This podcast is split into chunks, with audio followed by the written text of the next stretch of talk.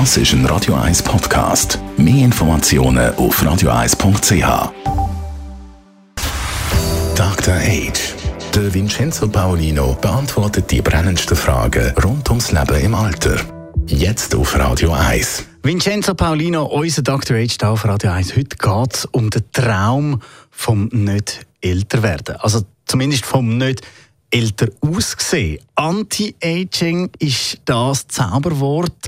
Äh, aber genau diesen Begriff den hast du nicht so gern, gell? Weil ich denke, dass es das Anti-Aging im engeren Sinne überhaupt nicht gibt.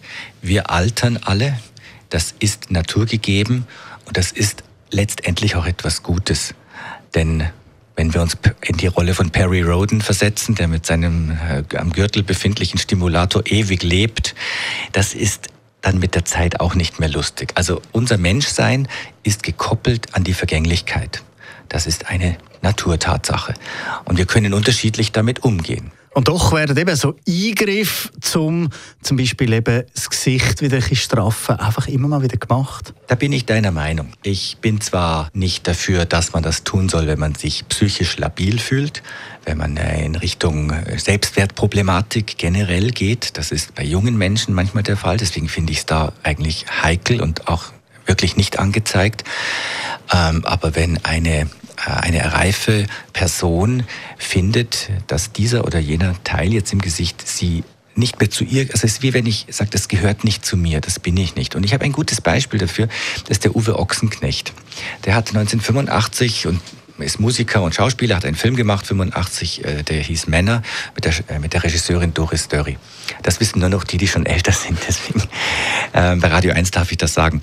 Ähm, und der hatte eigentlich Zeit seines Lebens äh, sehr ausgeprägte Tränensäcke und, und das hat eigentlich wie nicht zu ihm gepasst. Und er hat das dann eines Tages auch machen lassen. Und wenn man heute ihn googelt, Bilder Uwe Ochsenknecht, er sieht wirklich viel besser aus als vorher und immer noch er selber. Also es gibt wirklich Eingriffe, die auch etwas können bringen und nachher nicht aussehen, wie wenn es nicht mehr wirklich menschlich wäre.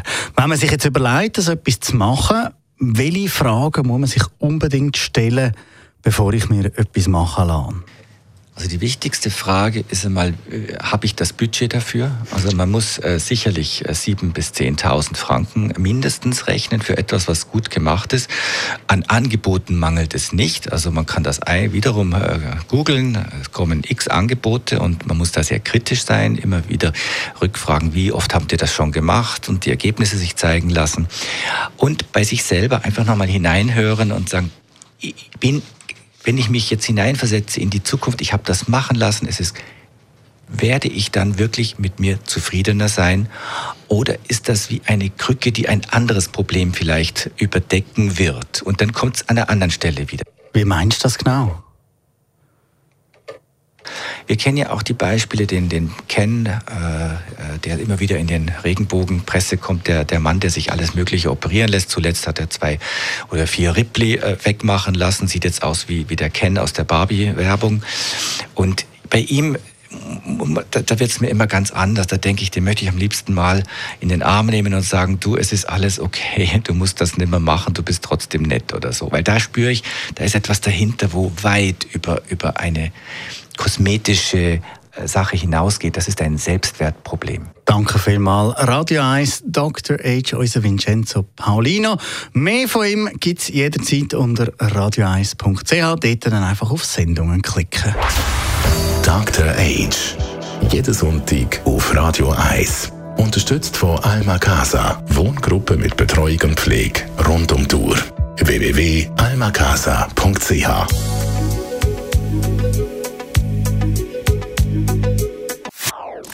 Das ist ein Radio 1 Podcast. Mehr Informationen auf radio1.ch.